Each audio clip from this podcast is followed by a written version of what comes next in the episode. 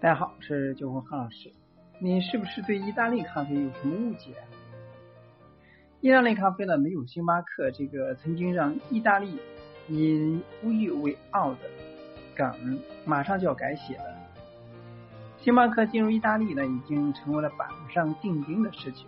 米兰街头一座历史建筑已经开始整体装修，巨幅广告上昭告世人。星巴克第一家意大利分店年底呢就能够开业。虽然说意大利咖啡是咖啡馆文化发源地，但是真正把咖啡带到全世界的是美国人。是一九八零年米兰街头的咖啡吧给的灵感，让他让星巴克变成了今天的这样子。过去三十年呢，星巴克从一家小型的咖啡连锁变成了全球性的咖啡巨头，连创始人本身都宣布离开星巴克，考虑参加总统了。美国人翻篇了，真快。相比之下呢，作为祖师爷的意大利咖啡呢，则几乎毫无改变。现如今呢，走进任何一家米兰街头的咖啡吧，你得。得你得到的那杯咖啡呢，跟三十年前喝的可能毫无二样。第二三次咖啡浪潮在世界其他地方遍地开花，精品咖啡不停迭代更新。美国、北欧、日本各自发展出了丰富的文咖啡文化，而中国的这个巨大的市场也在迎头赶上。与此同时呢，随着工业革命一起发展起来，曾经先进生产力代表的意大利咖啡，却在今天几乎已经成为了只能在意大利喝到的咖啡。别的地方的咖啡呢，莫不被傲娇的意大利人鄙视为邪教异端。那么现在呢，星巴克已经撬动了意大利的墙角。所以，意大利咖啡大品牌们也在大多年前已经意识到这一点。像拉瓦萨、伊利这样的品牌已经开始探索全球化的道路。尽管慢了点，声量比起那些别国品牌来也不算大，但改变确实已经存在发生。以拉瓦萨这个有趣的意大利家族品牌为例，很多人不知道是拉瓦萨最早发明了拼配。咖啡方法以保持出品稳定。它也是意大利第一家生产胶囊咖啡的企业。它一方面呢牢牢握住意大利近一半的市场销量，另一方面呢也在以意大利人的趣味和方式与世界发生关系。他常与餐饮界保持密切的合作，还请来了意大利。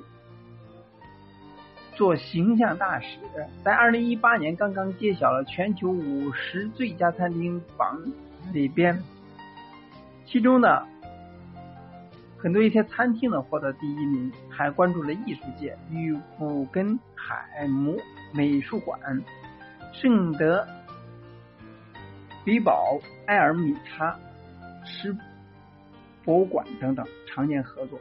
在咖啡文化已经成为全球性流行文化的当下，我们是否还有了解意大利咖啡的必要性？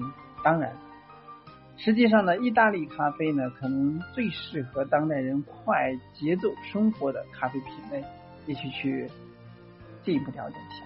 首先呢，你选择非常有限，在意大利咖啡馆呢，点咖啡，你不需要说我我要一杯 espresso。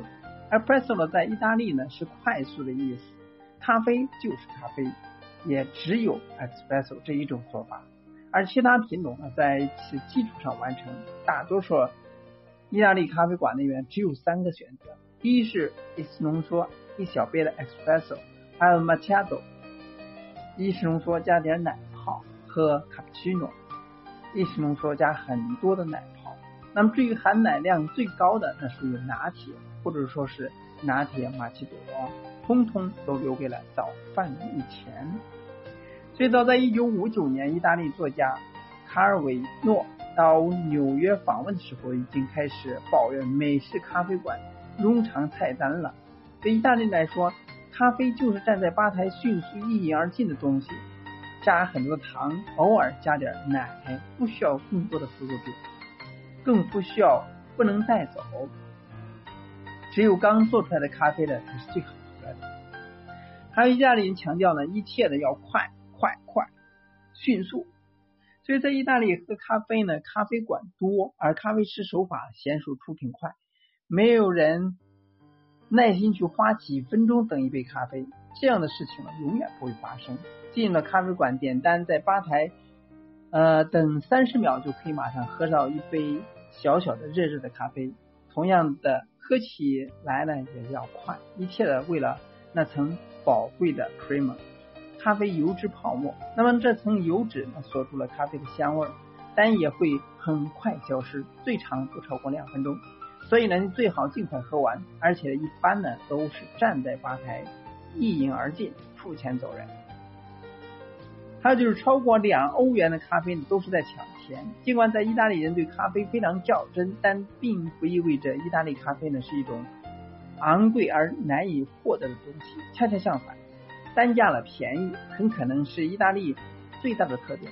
早在二十世纪初，意大利政府呢成立了法律规定，各区都要对咖啡这一真正有意义的民生消耗品呢设置价格上限。一般来说，在意大利一杯咖啡的价格一般呢不能超过一欧元。大部分人习惯加糖，小杯的意式浓缩加上白糖后呢，呈现出几乎浓稠质地，一口饮下。酸甜苦一起作用，特别醒神解腻。跟北欧人喜欢的浅焙和星巴克那种深烘不同，最适合意大利咖啡烘焙是中度烘焙。而因为萃取时间短，因此粉量小，所以意大利人的咖啡一般只用七克的粉。相比之下，星巴克的一杯 shot 是十八到二十克粉，所以咖啡因含量也是不高。它就是一直都是那个味儿，在意大利呢，第一家咖啡馆出现在意大利，第一个咖啡机是意大利人发明的。别忘了，还有一个胶囊咖啡机。当我们现在常见的咖啡术语当中，拼配也是意大利人研究出来的。那么你想过没有？意大利人最初为什么要拼配呢？当然是为了稳定的口味。意大利人日常嫌弃其他国家的 espresso，除了咖啡师动作太慢或者菜单太复杂之外，最让他们开心的当属咖啡的口味不对。在意大利呢，无论大城市还是小乡村，你喝到的咖啡的都不会相差太远，因为意大利人对咖啡豆只认大牌子，不会在咖啡豆上太多花样，所以咖啡师制作手法也如出一辙。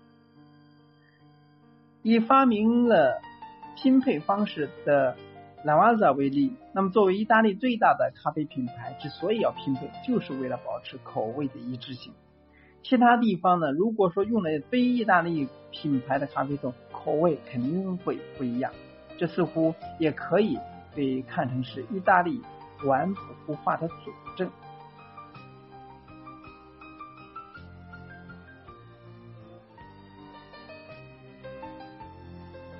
今天呢，再次给大家重申了意大利人意大利咖啡它的发展和现状。另外，它的特点是什么？